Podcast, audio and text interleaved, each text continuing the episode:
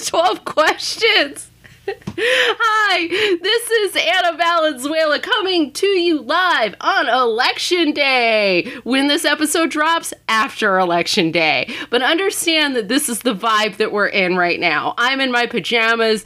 Gary has a, a job interview.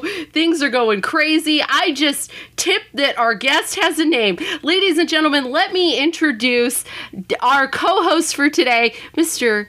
Dave Yates. For today and today only. He might quit after today. Welcome to the 12 Questions Podcast. This is that clarity statement, and it's beautiful. It's uh, we're a podcast where we believe growth and recovery isn't just for clean and sober people. Our mission is to share experiences by also interviewing guests who do the same. We're not affiliated with AA, NA, or any other 12-step organization. 12 Questions has no opinion on the use of drugs or alcohol by anyone.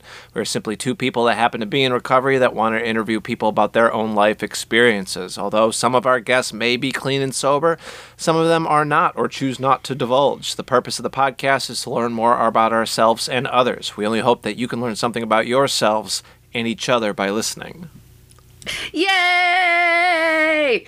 Yay! Yeah. It's oh the first time the clarity statement has bombed, I guess. There was just a nice long silence after the clarity statement. Ah, no, I forgot to hit unmute. Oh my lord, things are going great.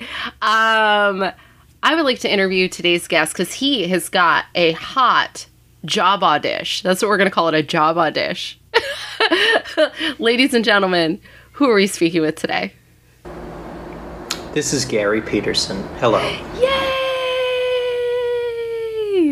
Oh my gosh, Gary, you're one of my favorite humans. You as well, Dave. So so. Yeah, But Gary, Gary and I are uh, mortal enemies, and uh, it's a it's a true testament of my spirituality, even allowing him to join us today. We've lived next to each other for f- four years and only started hanging out this year because of a pandemic. Yeah, and we and we had nobody else to hang out with, so We're just like, do you want to be best friends? You guys got to keep Yeah, those guess. West Side germs on the West Side. do you want to do do you want to do karate in the streets? Hmm, I'll do karate in the streets right a- now. Hit a trust fund to kid on a bicycle. Let's do it. Yes. Um, I love this. Um, I love I love that uh, Gary, even before we started recording, was given Dave the business. Um, I love this. It's It's it's, gr- Gary's shtick. That's all he has. He, he's got these worn out hack. That's right. I have business where you are out of business. That's fine. And give yourself some credit, Anna. You have said some of the funniest mean things to me in the world that I love so much. Well, Probably example, I this unintentionally, though. I try my No, my magic is I try to be nice and mean comes out. I, I loved I loved it. I don't care what you're. It was like I did the this bit about David Lee Roth and how he uh, there's three rhythms of David Lee Roth and how he uh, is usually talking about something he has no business talking about, quoting his own lyrics Absolutely. and relating it to Eastern philosophy. Yes. And then I did the act out, uh, and um, you came up to me after it and you were like, Carol Channing or David Lee Roth. was was that like- me? You are. Yeah, and you were dead on. It, it was a revelation, and it was an insult, but it was funny. So Carol good on you. Uh, and I was like, "That's who. That's the voice." Because the David is. He's got these veneers. You know, it's like up in the, up in here.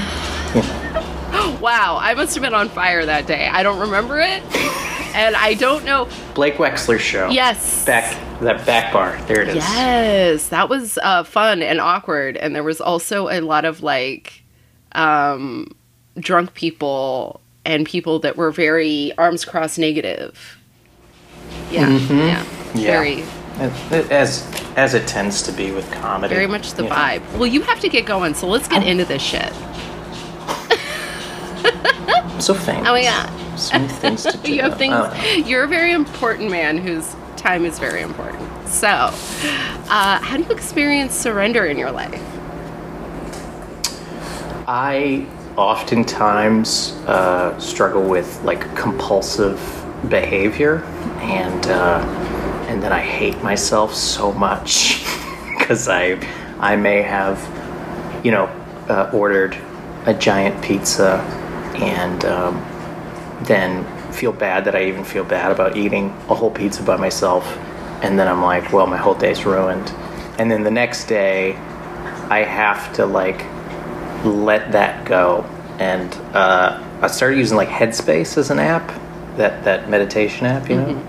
And there was like a guided thing for three minute meditation. I was like, I can do three minutes, and uh, it gave this very specific little wisdom that I've been trying to employ in the last six months, which is like allow these negativities or problems or things to come in to your mind like a door opening and then leave your mind like a door opening.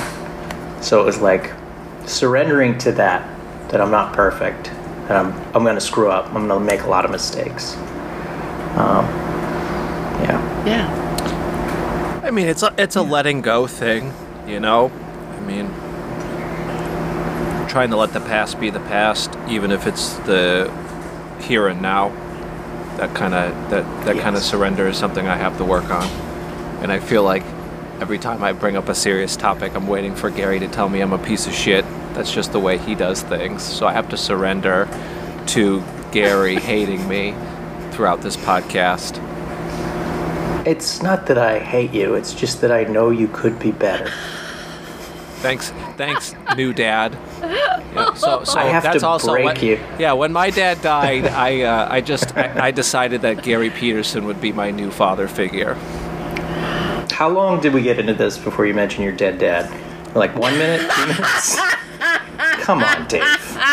Hey, I'm sorry. I'm go. sorry. I'm sorry. Your your alive ro- motorcycle riding dad is not as cool as my deceased dad. That is uh, debatable, but um, to be to be vulnerable, I do have only one parent. One is estranged, and uh, I like to say she's lost at sea. It's easier. it's you know people. You know, Mother's Day comes up, and they, they ask. That's that's a big thing of surrendering. Is like nobody knows your suffering or your story, and they don't necessarily mean anything by asking questions. You know, like if they ask, like, "What are you doing for Mother's Day?" and like I used to get like all cagey and like, I don't have a mom. Uh, uh, she's alive, but I don't know where. And uh, you know, like, but you know, just kind of being like, oh yeah, we don't, we don't really do anything because she's gone. Yeah.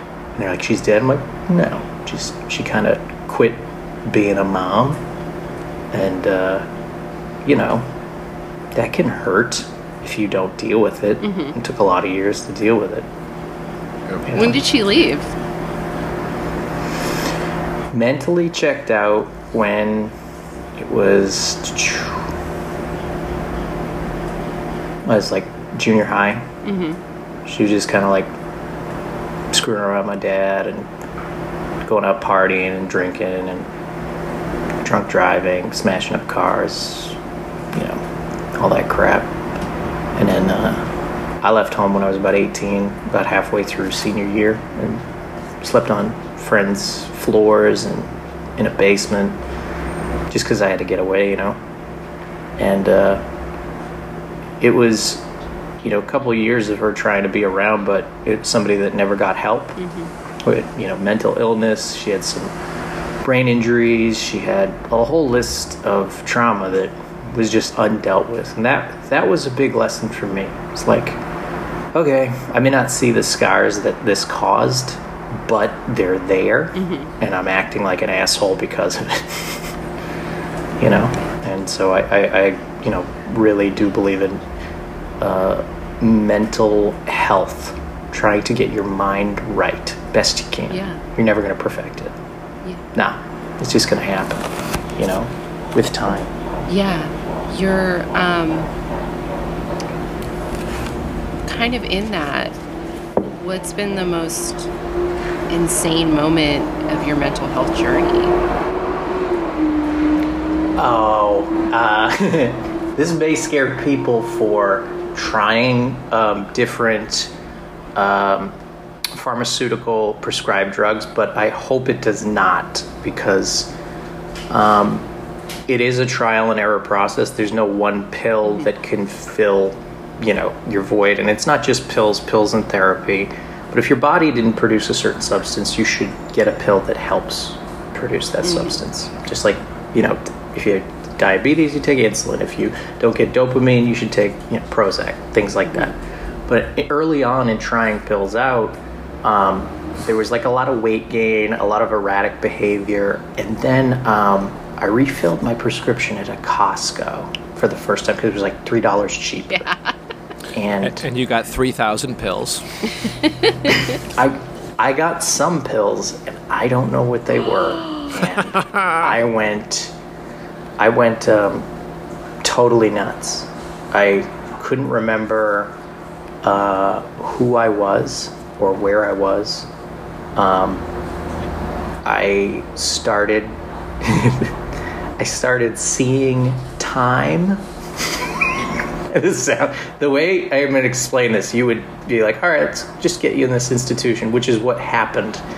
And I think it was an allergic reaction to whatever the pill was that they gave me. Um, it was, uh, you know how if you if you look at things like a chair, and you can see like a memory of that same chair that you've seen at a different angle or something, like, oh yeah, I looked at that chair when I set it up. So it would be like m- rapid memory recall for every little thing that I looked at. So your mind was almost like a TV changing channels and memories that actually happened. They weren't false memories. They weren't like, you know, invisible creatures or anything. It was just like I couldn't control my mind from daydreaming. Does that make sense? Yeah. Yeah. and it got more and more rapid. I couldn't sleep for days. I started telling people, and they're like, "You're doing this for attention," and I had no credibility. I was like quitting every job I got. I was dropping out of school when I was uh, trying to go to college. I was a flake. I had no credibility, just being kind of erratic. You know, this whole like punk rock, what the fuck, don't care, Yeah. like ethos. So when I told people that I was like, when I was really needing help, um, they they were like, uh, I think you're making this up. Most people, and um, had already been like having anxiety and panic attacks, and went to the hospital once for that. And they thought it, my my family, my closest family, my father and my sister thought it was some sort of like ploy to get out of you know working. Yeah. So I had myself committed. We didn't take any more of that drug. The problem went away. Uh, didn't have to. Sp- I, I got out right before Thanksgiving in a in a treatment center in Brockton, Massachusetts, which is one of the the dirtiest places on earth. Old, old Brockton, Mass. Old Brockton. And uh, I remember I was in a bed next to a stranger. Everything smelled like piss. And I thought that this guy who had severe mental um, problems might kill me in the night. So I hid a pen under my armband just in case I had to stab somebody. And then I just started weeping and uh, I cried so much.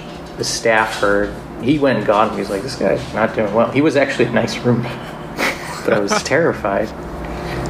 You know, you're in a you're in a place with quote unquote crazy Yeah. people. You don't know who's what. Yeah.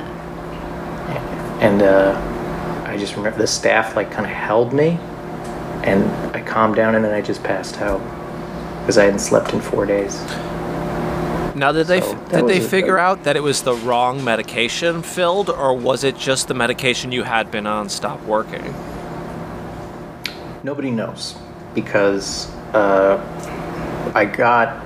I said like, this is what I did. I went to Costco. The pills should be at my sister's in Taunton. Go get them. You know, test them, see if they're the wrong pill or something. And my sister got the pills, brought it to them, and they just threw it away. They never tested it, and that made me made me mad that I didn't have like closure on that Yeah. And Well- even if it was the right pill and it fucked me up, that that could be a possibility. All they had know? to do was Google the pill. You can Google the characteristics of the pill and know what it was. Was this pre Google Yeah. like what, No, no. Google wasn't as hot as it is. 2017. Ah, Yeah. got it. No, 2006. 7. 2007. Yeah. 17. Oh my god. Well, they Yeah, I have was like, wait a- also- like they could have also taken it to your sister could have taken it to a pharmacy and been like, "Hey, does this pill match what's in this bottle?" Yeah, and and to be fair to my sister and father, they were worn out Yeah. from all the bullshit with my mom, their own lives, and then having to deal with me. It's like here's this troubled 19 year old acting out in different ways. It- and if I recall, WebMD was still a thing. Like, and I used to, um, uh, I used to steal pills when I was a bellman at a hotel, and I would write down the names, and I would, I would, uh, I would look up on WebMD what type of pill it was before I took it. So it'd be, it'd be something like, uh, like heart medicine, no thanks. You know, cholesterol, nope. And then I'm like, oh, tranquilizer. So, you know, so. I mean, we had the technology, I believe, and it was around that time too, in 07, 08. Yeah, Yeah, the hospital could have solved up. this. They should have figured it out. And the one of the weirdest parts too is like you're in counseling a million times a day, it being stuck in an institution, and this one doctor had me, my father, and my sister all in the same room, and he's like, you know, my wife, she had a bad reaction, and what she saw was little green Martians running around her room. And then she stopped taking the medicine, and she didn't see any Martians anymore. And I was like, I'm not seeing fucking Martians. I can't turn my mind off. I don't know what this lucid daydream is. I have never heard anything out of it uh, uh, that comes close, other than like Slaughterhouse Five. How like how Billy Pilgrim experiences time as a landscape. Wow. And I was like, ugh. And he's like, okay. It's like, you fucking doctors suck. Uh, but I found a right doctor. And I found, you know, people that, you know, the right medicine, the right dosage of this and that, and changing with the seasons and figuring it out. And now I'm happily medicated. Hey, me too! Yay! Nice. I, uh, SSRIs? Mm, Zoloft, I, uh, baby. Yeah, I, I'm a big advocate uh, for uh, medicine if it's required, but it is a trial and error process. You know, like uh, you know, through the early aughts, like late '90s, like my mom was on trial and error for medication, and uh, it took four years uh, at the time to figure out the medication that worked for her. You know, and that's sometimes people don't want to commit to that long of a trial and error process. You know, which is why a lot of Yeah. people self-medicate. You know, that's that's the common that's the common thread. Like I, you know, I see it all the time where, you know, I don't think not necessarily everybody in a 12-step meeting is an alcoholic or an addict. Some of those people are just severely uh, mentally ill and in treating themselves the only way they know how. So, and the the trial and error for booze, weed, and other extracurriculars is a is a lot easier, I guess. Uh, as far as not having to show up to appointments and stuff and things like that. So, you know, like I think it took it took her f- four years until she found out that she was supposed to be on the lowest dosage of a certain medicine, and then she takes it every day, and she feels as as as close to normal as she could. You know. Mhm. Yeah. Yeah, it's it's the the weird journey of mental health. Is like, yeah, you gotta find a doctor, you gotta get the right prescription, you gotta try that out. It takes like four weeks to even start feeling the effects. The effects will make you feel good, and then your own body might tell you, well, I'm better now. Don't need these, and then you throw them away, and then you crash. But it's like when you start feeling better, it's like that means it's working. You gotta stay the course, idiot. And I've been that idiot time and time again. you know, or tried to wean down and then just see what happens. And, you know, bad results. I'm like, okay, I gotta go back up to this or that, you know. Totally. Nowadays, like, do you feel like Is you're it- better at making decisions, and, or and like, how do you make decisions? I am better at making decisions. Uh, one of the things I've recognized is the impulsive behavior of when I get like manic or um, anxious. So to write it out is a big thing, or talk it out. Um, I like writing it out first. Like I'll do a pros and cons list on a piece of paper, and like with any big decisions, you know, whether, you know, should I move? Should I leave this job? Should I end this relationship? Things that are big because I was so impulsive to do like like I would quit a job with a with like a text and that's a really shitty thing to do to any company. Even if the company treated you really shitty. Um, having said that if they owe you a lot of money fuck them. Don't waste the gas. Send an email. Um, but uh, shout out to all the solar companies out there. I think the uh, Old Boston, it- it's one of Boston those things- Sola. Boston, we got fucking panels. We'll put them on your roof, whether you want to or not. Okay? Uh, I think What is it like? Not cloudy there three days a year? What's going on? it was. I did it in California. I did solar out here. Um, but yeah, you're right. Don't. It's a it's a wasted investment in certain areas. It just doesn't make sense. but I weigh decisions and I talk to friends like Dave. Dave and I are you know friends on paper, and when we uh, when when I have like a problem, I'll I'll talk to him uh, sometimes like on a bike ride, and I'll get his feedback. Well, what do you think about this? Should I do that? Because I do. I, I I honestly lately, this is a really uh, silly thing, but it works for me. So I, I've been thinking about Abraham Lincoln a lot. and uh, 1865, and how that was maybe the one of the worst years in American history. You know, the Civil War is still like not entirely ending. 400,000 Americans are dead. The South will surrender if they get their own place. And slavery, preserved or not preserved, is still in question. Lincoln needs to change the Constitution, end the war, and he's in his second term, and put the country back together to heal. And then he, he's killed right after he, he has the amendment passed. And I've been thinking about like how he sort of navigated such heavy decisions with a panel of people who had very different views that did not like him, like Dave. Dave is my Secretary of War. Dave is all our cabinet of secretaries of war. He can he can end the war. He can bring it to an end, but he does I don't want like to. me. Don't want to. Too much money in it, brother. but yeah, be writing and talking to people, and then then thinking, being like, okay, and then accepting the consequences. Every decision has a has a consequence. You're not always going to like that. I I learned that. Sure, but I often like reframe like consequence the word as defined as a result and there can be positive consequences as well as negative consequences to decisions and actions and too often times that we we we uh, attach that word to the negative Yeah. but in a, in a manic in a manic state, you know, there sometimes are positive consequences to uh, dec- decision making and things like that. You know, Yeah. It's hard to trust yourself sometimes if you're if you know that part of you is a little nuts. Mm-hmm. I do a I do a lot of calling people or talking to people and being like, "Am I crazy? Am I crazy? Did I like?" And I am a little bit. You know, I have, you know, I've mad ADD on top of anxiety and. You know, as seen today, I thought we were talking. I, I had a text mix up with Dave. Like, I have these moments where it's like my brain is not all there.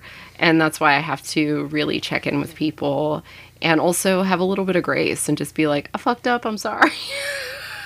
my bad working Yeah. on it brain is a nightmare um but it also means that i can still trust my gut instincts because there's a lot of moments where i'm not wrong you know i'm still a human i'm still valid my needs and my boundaries are still are still there you know? And so it- but that's all about self-reflection and self-learning. Like what what's been the most interesting thing that you've learned about yourself in this journey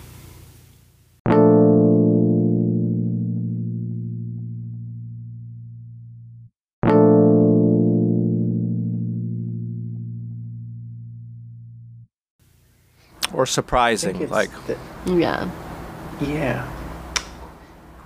Probably that I'm more resilient than I give myself credit for. Like I, it is hard to be nice to me. Yeah. That's that's at the root of a lot of things. And when I can see something on the horizon, it's going to be a tremendously difficult thing. Um, it's not that I my depression brings me to a place of like suicide or ending life. It can bring me to a place of like helplessness. So why try? Um, and then there's some sort of fire within me that I'm always able to light that kind of I just kind of visualize it uh, visualize it I I can make a big thing happen and get through even the stupidest dumbest most painstaking bullshit for example uh, when I moved to LA I moved here from Boston A without a job uh, B, without a place to live. C, no real plan. Uh, a few credit cards, that'll help. 40% interest, cool. and um, just thought I'd figure it out, man. And uh, didn't plan. And dug a $25,000 hole. And, and the, the trick of debt, it's real, real we should educate people in school about this is like once you get to a certain point with how much debt you have the minimum payments that you pay still don't wash away how much that amount goes up if you get past it like 2000 bucks it's like a very low number and then so you're just throwing money into a hole that's getting deeper and deeper and deeper and uh, I told my sister about it, and now like I need to. I was like, I can't do anything. I can't pay for anything. I think next month might be my last month, and she's like, just go to work, do whatever, like walk dogs, which I worked for WAG, go do Lyft. Um, that stupid solar job that I hated did pay off my debt. Like I just took all the money I made, and in a door-to-door sales job. Wow. driving an hour and a half uh, there and back every day 10 and a half 12 hours a day 65 hours a week for almost about a year Wow. and i was just kept my head down and was like okay put all my money towards this shit and learning that once i got out of it and i was like all right i'm done with this job bye. Uh, i was like i can that's a pretty hard mountain to climb out of that that you know a hole to climb out of. So no matter what shitty thing i do to myself to put me because I, I may not like myself or be thinking about future gary instead of right now gary uh, i can fix it. I can figure it out i called credit card companies and was like i have $40 to give to you and that's it is that okay like i made calls mm-hmm. yeah. to places and they're like, "We'll take your 40 bucks, sure." I was like, "Can can we can we make a plan so I can pay you back?" And they're like, "All right." And then they would like pause the interest. So these companies aren't unreasonable. They'll always want their money. Mm-hmm. Yeah, they'll they'll take whatever they can get, and usually, they, usually they're just happy to not have to sell the debt off to a debt collector or whatever. Like that's a that's a big financial amends uh, process. Like in in twelve step work, like go, going back through and getting right with uh, the people you owe money to is huge. And like more often than not, I've heard similar stories that when when you call them, you're like, look. I did this thing. I'm at this place. This is what I have. I just want to be honest with you. Most times, the people on the other end are people. Mm-hmm. Y- You, know, when you get that robot, yeah. it's tough. How much would you like to pay? Yeah. Uh-huh. You're a destitute piece right of now. shit. Press one for poorhouse. Press two for selling kidneys. Press three for assisted suicide. We're having fun. I love that. I love that.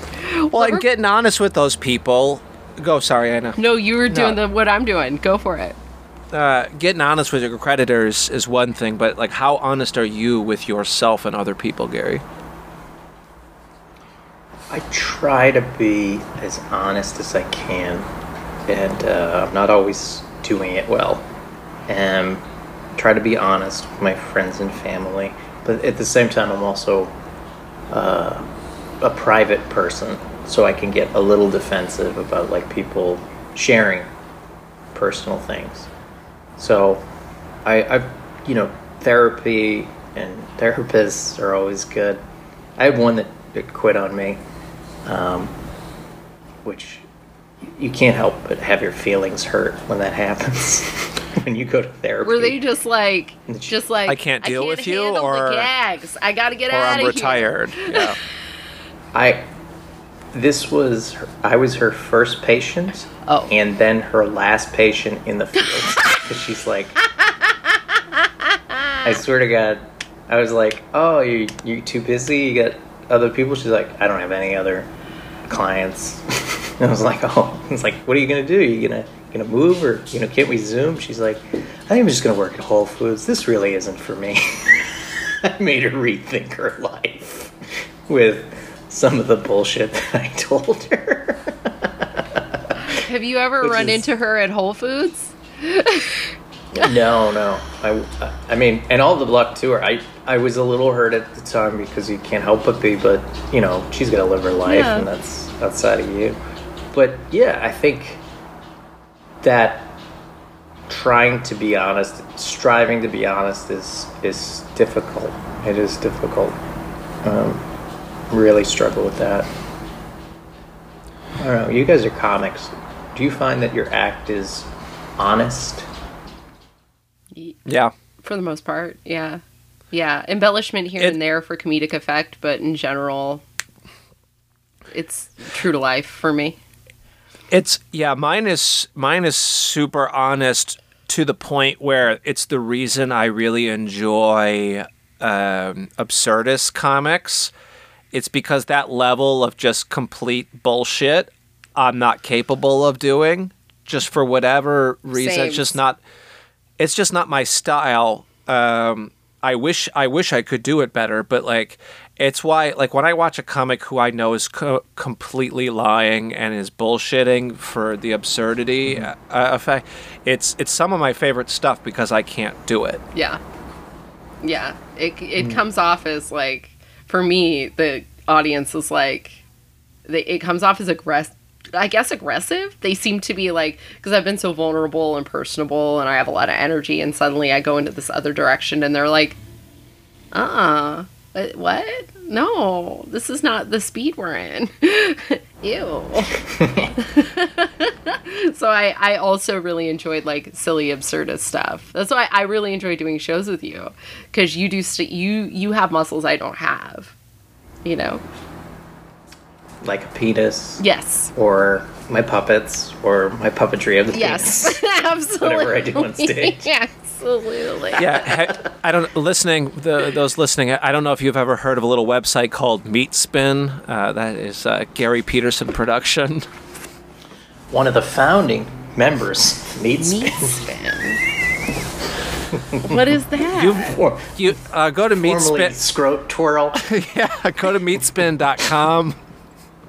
I mean, we've been reaching out for sponsorship to a lot of places.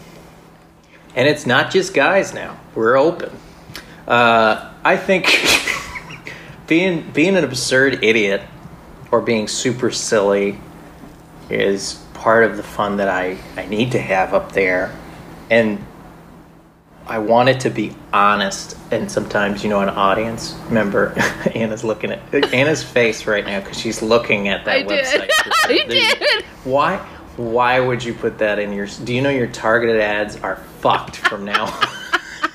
Yeah. always incognito baby Genius. Express VPN. VP. Uh oh wow. Okay, keep going. Keep going. Don't let my uh, curiosity uh, derail this podcast. No, it's it's just like there's you can be honest with being the opposite of honest on stage with like an absurd thing. A lot of my stuff sounds made up because I have such a misfortunate life where people are like, that didn't happen. I'm like, It it did." did. I did have a nightmare. Um, the only time I've ever picked up someone from a comedy show uh, that I've done, it ended nightmarishly. Uh, And by picked up, you you the bullet mean, uh, you know, for fornication. They stole your kidneys? I, that kind of would have been better in a way. Um, I've told I told the story on stage, and I won't do the whole thing because it's too funny. I'll break the internet, but I will say we started talking right after my set at the bar. She was really cute. Uh, I was in my twenties. She was just about finishing her uh, last year at Suffolk University. She was smart. She's just really like had it all. And um, I bought her half a gin and tonic, and we uh, we went Dutch on it. Uh, and she said, "I'll be right back," and went to the bathroom and came back. was a little bit different, and it became apparent that um, she wanted to leave. She's like, "Let's get out of here." And as we're driving away, she's like falls asleep. I notice her arm. She had uh, done heroin, and uh, And she did not That share my any with you. Yeah, I know. When they No, don't share I their heroin.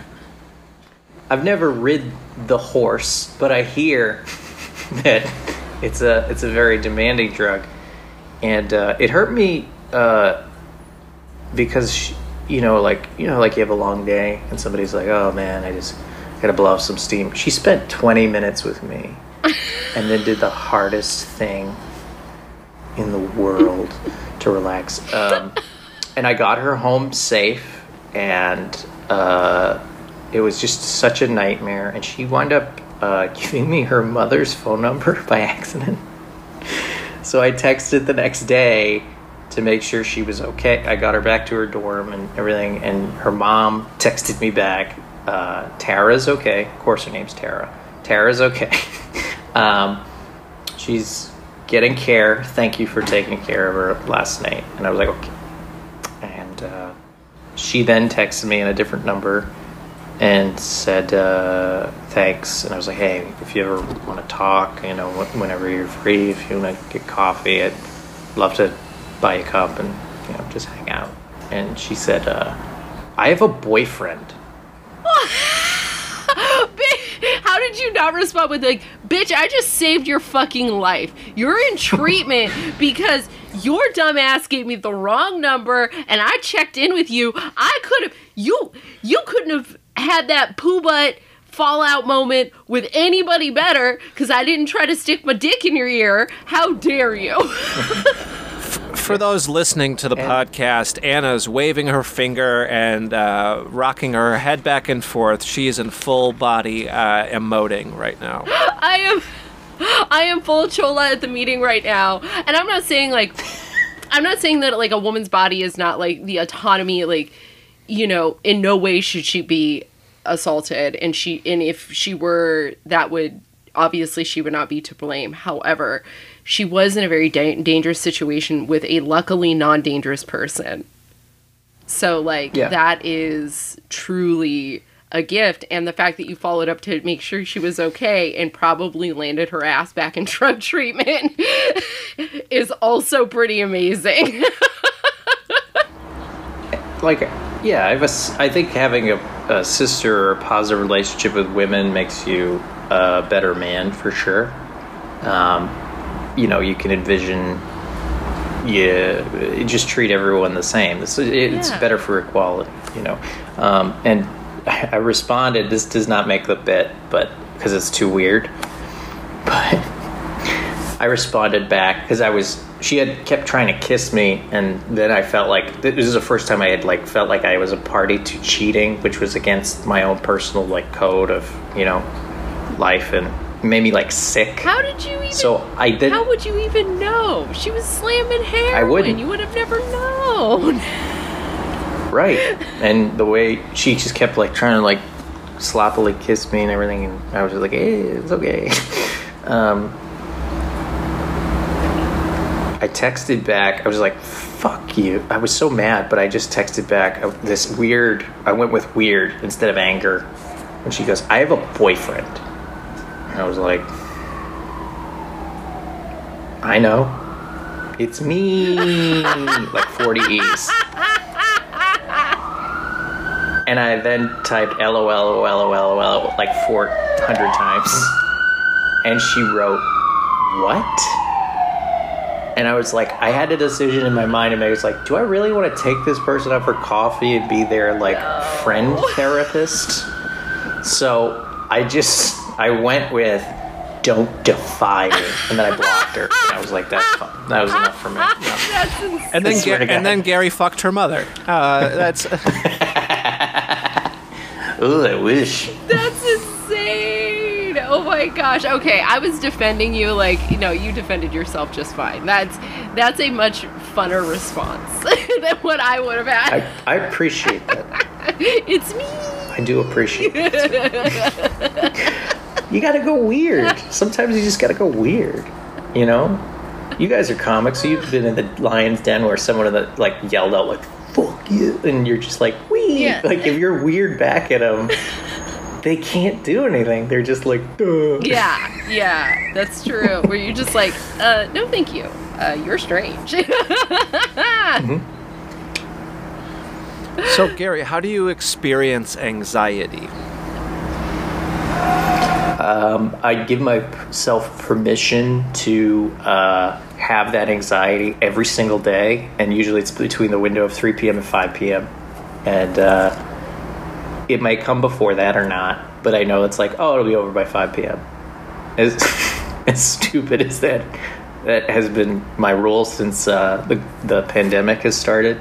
Since you know, Yeah. lost my business, lost my job, lost um, any source of income. Um, it's been really difficult. So like, you know, when you have those moments of like, I'm gonna, I'm gonna go backwards. I'm gonna end up in credit card debt. I'm gonna, I should eat like 40 pizzas and I should just lay in bed all day. Um, I go back to, oh, I'll do, this will pass, and um, and then I start with action, where with it's like just put your shoes on. It's like hard to stay in bed if you have your shoes on. And then once I get my shoes on, I'm like, oh well, maybe I'll walk and go get coffee. And then once I get coffee, I'm like, oh maybe I'll go for a bike ride. You know, little things to keep things busy, and all at the same time, blocking out, having like a plan of the day is a big thing that I've heard successful people have done, and so I've I've adapted that lately. With been like blocking out hours of the day, blocking in those free hours, blocking in those times that I wake up, that I go to sleep, and as an, as rigid as that does sound, I do have like, oh, this is four hours where I can do whatever the fuck I want, and just having structure helps relieve my anxiety. Without it, I'm just like, what am I gonna do? Should I should I drive to Vegas and see if they have a cheaper Nintendo Wii? Like, just these thoughts will creep in, and uh, and if I if I voice those thoughts sometimes to somebody uh, that Dave has to bear witness to. I mean, he, I think he rides ahead on me on the bike rides, so he doesn't have to listen to it. But the the just voicing to friends this craziness, the anxiety, it gets it out instead of like hiding it and being ashamed, you know? Because we're all we're all fucking terrified. Come on, yeah. who's not? Yeah. Who's not? Yeah. I'm not. I, I'm a cisgendered white male. Everything's pretty good for me. Your uh, tie dye shirt says otherwise. Yeah, buddy. So, what what character flaws, or we call them defects, would you say you've worked on the most over the years? Coping with depression. Yeah, that's a big one. Things that would devastate me. So, like, if Anna and I had a conversation and I felt like I may have been like too mean and like a joke, instead of thinking about it for a thousand hours alone, I'll I'll be like, "Can I talk?" And I'll call her or call a friend and be like, when I said that, I hope I wasn't too mean that you know that I meant this and I didn't want to be dismissive or shitty. And oftentimes it's just my own brain making that up. And they're like, oh, I don't even care. And sometimes it's not. Sometimes they're like, yeah, I, I was bothered by that. You are singing like, the okay. song of my people right now, by the way. That is a thousand percent a thing I've had to deal with a lot. And like, yeah, I totally get it. I totally get it. It's tough. It's tough to open. I'm I'm Boston raised, New England, Irish Catholic, and Italian, but I'm not religious. We didn't really religion had kind of faded out by that generation in my family. So with problems, you lock them up and you shut up about them. Things that were in the family, you do not you do not say anything but criticism. it's like uh, it can destroy you when somebody that's related to you gives you like a shitty remark or something and uh, you have to set them straight with like you made me feel shitty. Did you know that? You made me feel real bad. Or i made you feel bad. I'm sorry. And then let's, you realize like i don't need to argue with my grandparents over politics or abortion or other things that they feel very differently on you know? Um, it, it, it's what they believe. It doesn't mean we can't be family. Um, you know, it's it's God dealing with that, dealing with that big change. Does that make sense? Yeah, I had a moment the other day where my um, uh, my dude uh, was um, he was over and somebody was trying to get rid of this like bed frame with a nice headboard i- online, and I offered it to him because he has more space. I was like, "Do you want this?" And his response was, "I have a bed frame," and my my response without even thinking was yeah, I know that, but this one has a headboard like a fucking grown up. And he was like, Why are you criticizing my furniture choice? I was like, I'm just not. I could. I, and like, after a couple of days of hemming and hawing over that, um, his one request to me was like, Hey, can you just bust my balls like 1% less? And I'm like, Fine. Yeah. Because I love So it. you have a Home Depot pallet on the floor with a mattress on it. That's fine. sure, whatever. You know. Uh, I mean, I'm, okay I'm on I'm on Stu's side. Fuck a headboard. That that's so dumb. Fuck a headboard. Well, it doesn't. I, mean, it, I, and that's the thing is, I have no opinion either way. I just thought it would be nice, you know. But it was just in the moment, in the heat of the moment, my gut reaction was to be like. Yeah, you fucking dumbass. I know you have a bed frame. I slept on it. I lived with you and your bed frame. Fuck off with this attitude. Do you want a headboard? You're 30. you know? Yeah. And so Yeah. I didn't it was it was wrong, but that just that just gets to like these are just things I have to deal with. You know, I promptly made amends and uh and hopefully we can come into a place of forgiveness, which brings us to our next question. Um, how do you experience forgiveness? Conditionally. Oh no, the worst kind. I know. It's it's it has to go with the uh, the the one parent that was not there, you know, and it's somebody that you kept forgiving because they're supposed to love you and they're supposed to be, you know, part of your life. And there's people in your life that don't understand because they don't know the whole side of it. Going like, well, she is still your mother, and you're like, hear that, and it's like. But you don't want to respond with, well, she does beat everybody and took a knife and tried to stab my dad. Like, you can't, like, bring that up in, uh, you know, a Spencer's Gifts. So, Sounds like your mom and my That's- mom. yeah, that's more of a hot topic. Yeah, that's know. it. That is. Oh wow! Oh, wow! Get out! Jukebox, Jerry Grossman and Dave Yates take the states of humor. That was fire. I gotta give you that. That was fire. Beautiful, beautiful. Thank you. Uh, my, I, my. It sounds like your mom. Or a sharper image. See, that's two on the nose. yeah! Oh, Come on, Anna, throw one. okay. throw one. Okay. Um.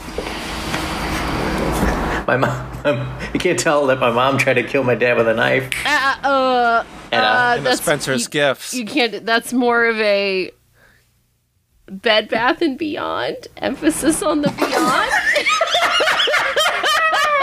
I'll take it. It was I couldn't think of any knife stores. I was like Cutco, Cutco. Other, yeah, other, other acceptable establishments in the mall would have been Marshalls, Marshall, uh, J.C. Penney's, Macy's. and and Foot Locker. Sur la table. Sounds more of like a Benihana I- problem. I don't know. Uh, Will, uh, William Sonoma. Ah. Oh, William Sonoma. There it is. But who's got that kind of money to make a murder? You know? Yeah. Uh, it's I have to like when I say conditionally, like most people will get forgiven from me, or I'll try to let it go. The whole thing is like you can forgive, but not forget. You know that whole that old joke, this like Irish Alzheimer's, where it's like he forgot everything but the grudge. That's that's how it's it's deep within me that I have to like not harbor that against people that fuck up. You know, the other half of me is Dutch Irish mutt, and that that felt very. that felt very real.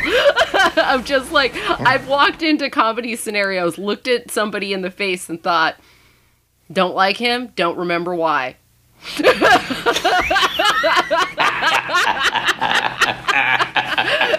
just that cellular feeling of "fuck you." yeah.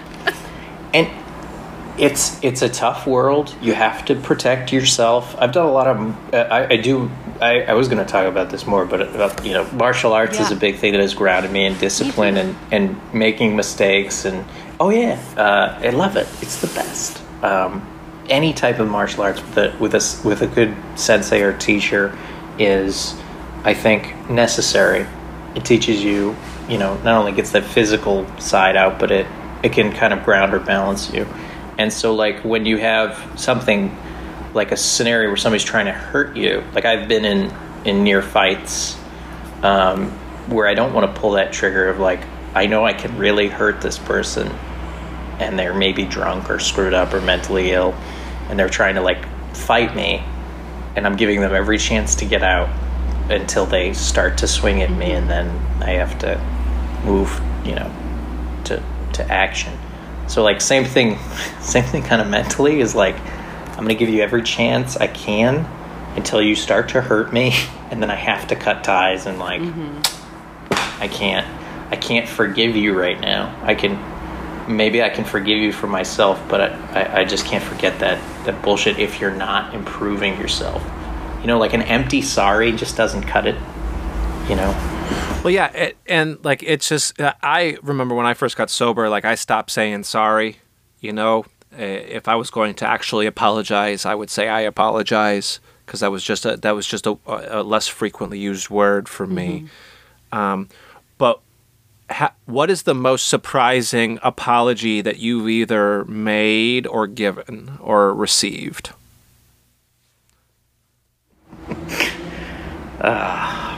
There's a couple that come right to mind. There was an ex girlfriend that I. Uh, it was around the Boston Marathon bombing when I was in Boston, and that week was crazy. It was insane.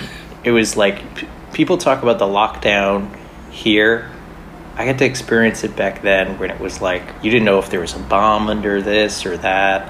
What the fuck's gonna happen? The president's here, but there's snipers on the roof and you just felt like you were like you, you felt like you were an invaded uh, martial law city.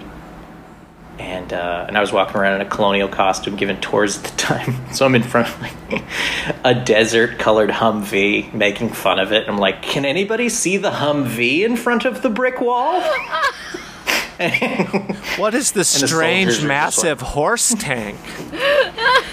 it's so it's so weird to talk about the Boston massacre being like an example of early police brutality against minorities. Yeah. And and then right right at that site is a guy with an M16 with huge police presence to protect us and I'm like maybe it is maybe it But this is different, we think. yeah. So I, I, uh, I broke up with this girl who, uh, she was a big drinker, um, and I broke up in a bad way. Uh, she was so, she was such a drinker. She got kicked out of a Bruins game, Oof. which I had never heard of. Yeah, that, that usually doesn't happen. They, they encourage it. What? Yeah, I mean Boston is. I heard you guys taking some swings at Boston, which is fine. We can take it with champions. Um, Got kicked But out of a I- Bruins game. yeah, like I think she, it was something like I think she may have taken a swing at the mascot. It was like that absurd. that was what I was gonna ask. the- Did she try to fight Big- or fuck the mascot? She she got she got drunk at uh, TD Garden, which is an expensive thing to do.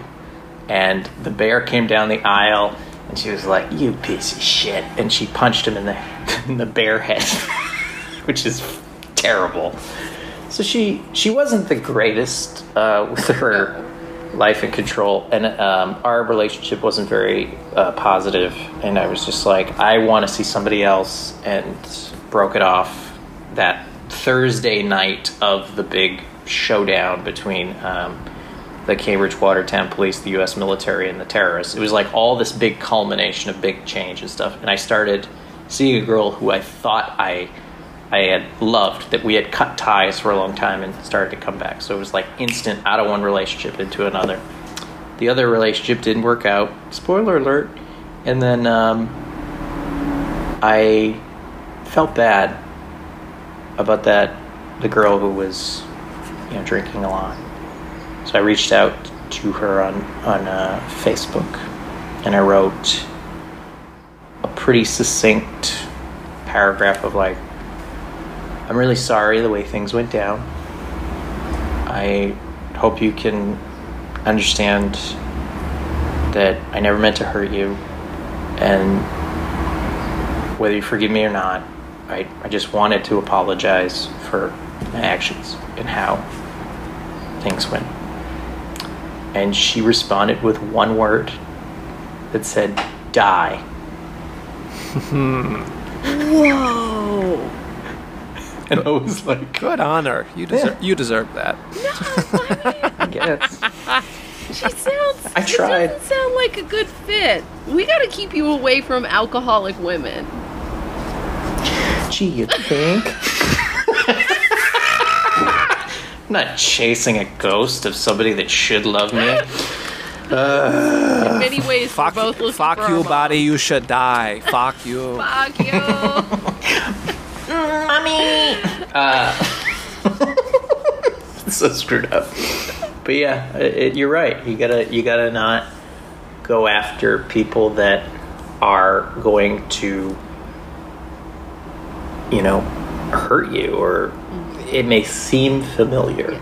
So you're comfortable with it. Like you're comfortable with chaos. I've heard that like the women that I've I've attracted in my life, a lot of them need care because I'm a I'm a caretaker now. Mm-hmm. Where I used to be somebody that needed care, so I I attract those types that you know would not have their shit together.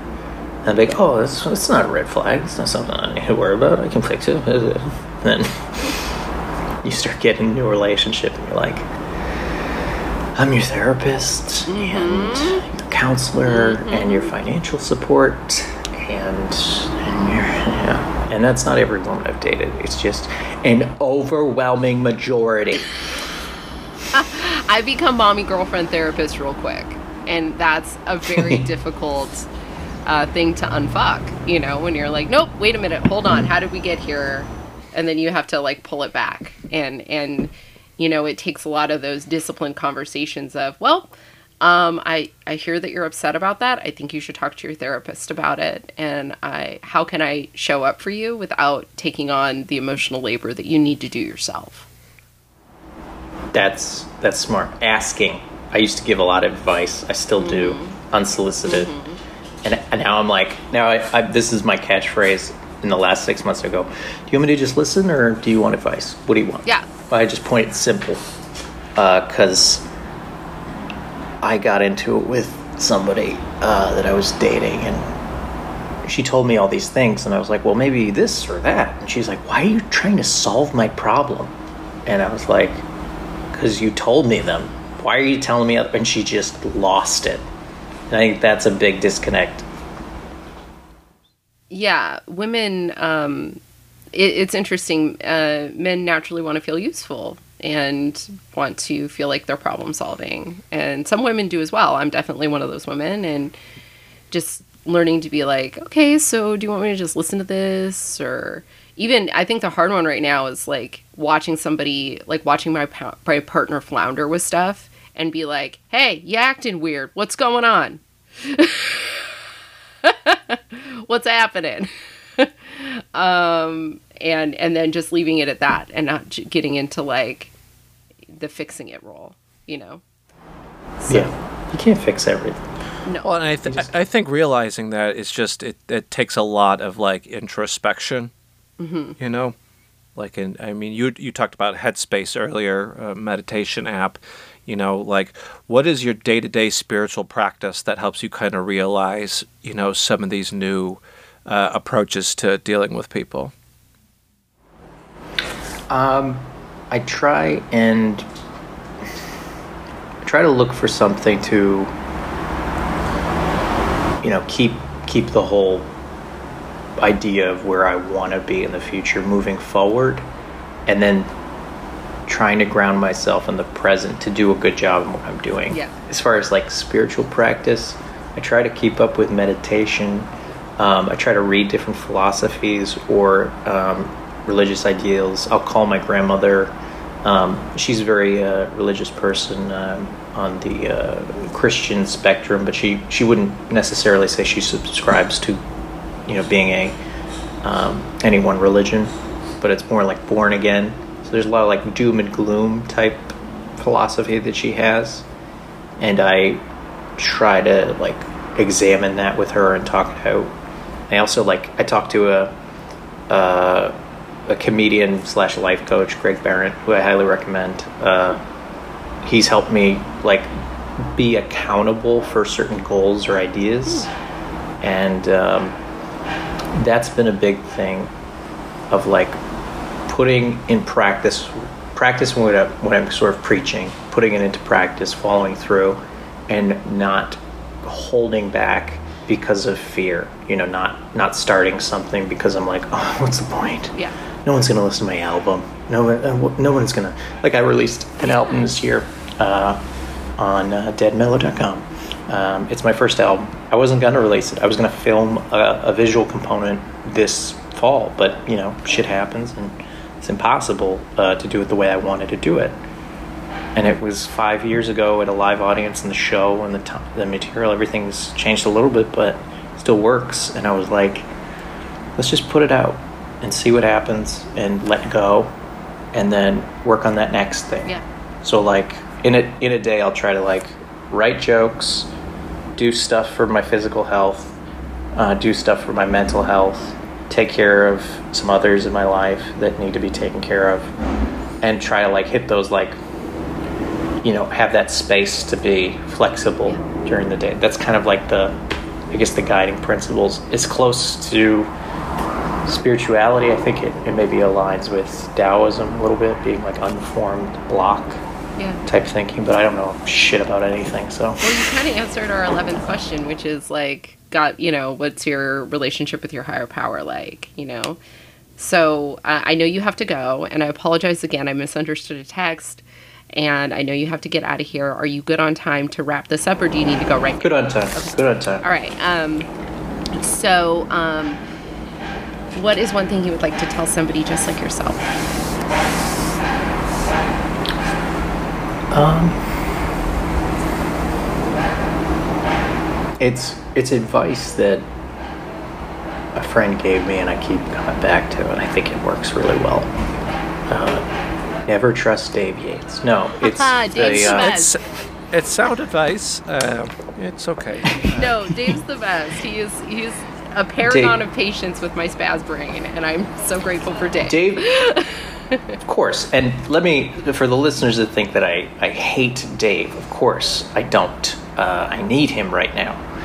He and I have such a good relationship. He helped me escape from a, a near lawsuit that, that uh, uh, was super weird, which I can't get into. But he guided me in a very uh, difficult time where uh, somebody was definitely trying to fleece me for cash. And that's the type of guy Dave Yates is. He's he's gonna be there and be like, let's That's figure true. this shit He- out. a- So basically, if, And, if uh, you're if you're someone like Gary listening, you need to find a friend to get you out of the bullshit you're gonna get into. That's Yeah. that's Gary's parting words for other Garys. Yes, well, Now, other Dave's got real Ray Donovan energy. You know what I mean? Like real, like ah, what? Are you, I'll get the shovel. You know, like he's he's gonna fix Yeah. it. he's he's a ride or die guy. I, uh, I I think that the advice though about all the chaos and insanity or whatever is happening, um, I've I guess this aligns with a little bit too with the spiritual of, of idea of karma, is that like what you give you get back. It won't always be the same but no matter what's happening, it's meant to happen for that reason, and you're in the best place you are right now. So don't get caught up in past or future.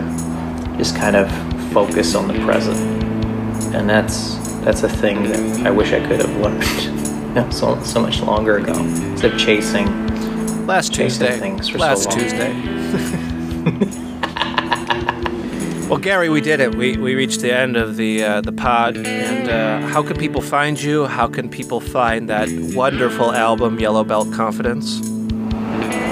Yellow Belt Confidence is on an independent label, deadandmellow.com. They started at the beginning of the pandemic with the idea of helping uh, artists like myself uh, that were unrepresented um, on a cheap rate and then making their money through live shows. So, because of the pandemic, they're certainly struggling. So, if you can buy the album, 10 bucks, it's worth it. It's a, it's a good laugh. I have no other comedy support for the remainder of the year. So, uh, please buy that album and uh, no refunds. It's also uh, my uh, social media at Comedy Gary P. I have a podcast as well that uh, Dave just recorded for Anna was on called Death by Comedy. Uh, that is with Chris Walsh. We talk all about the the bad times of comedy. And this noise, you picking up this no- annoying noise? Yeah, it's your voice. Got him. Yeah. So yeah, at comedy Gary P on all the things, and uh, you're both so wonderful. I do really like this podcast. I'm listening to uh, Dave's friend that was on it. Uh, was it Josh? Mm-hmm. And uh, I really think you guys are doing a, a fantastic thing. So uh, you know, if, you, if I've got friends and, in, in uh, high places, you know. Well, the um, king of Where the whiskey Hollywood. drowns. Yeah. Yeah, and the fear traces my blue. the girl that beat up the Bruins mascot. Uh, Die. I know, I know. Lucky, the guy who dresses up at the Celtics game, he can fucking do. Um, there's no way that guy's not an addict, right? I hope not. The guys who dress like a leprechaun and jump on a trampoline. Yeah. Sounds like a plan. Sounds like a life plan. I love it. I love it. Well, how, uh, uh, Dave? Where can people find you? At Yates Comedy, all over social media. Uh, you can buy hot sauce from me, hahahotsauce.com. Anna, where can they find you and the podcast? You can find me at Anna Via's Phone on Twitter and Instagram. You can also find me at annavalenzuela.com um, and for show dates and whatnots. If I update it, uh, check it out. I'm on Zoom a lot these days. Um, and if you want to support this podcast, please follow us on 12Q Pod on Twitter, Instagram, Facebook. Uh, you can Gmail us at that. We would really appreciate it. And how we end this podcast- Pornhub. Pornhub, Meat Spin. Um, you can, you can find how we end this podcast every time um, is uh, Gary. If nobody's told you this today, we love you. Even me. I love you, Gary. I love you guys too. And Dave, if nobody's told you this today, I love you and I appreciate your patience. Mm-hmm. Yes. And if you're listening to this and nobody's told you this today, we love you. Bye. Love you guys. Thanks for listening.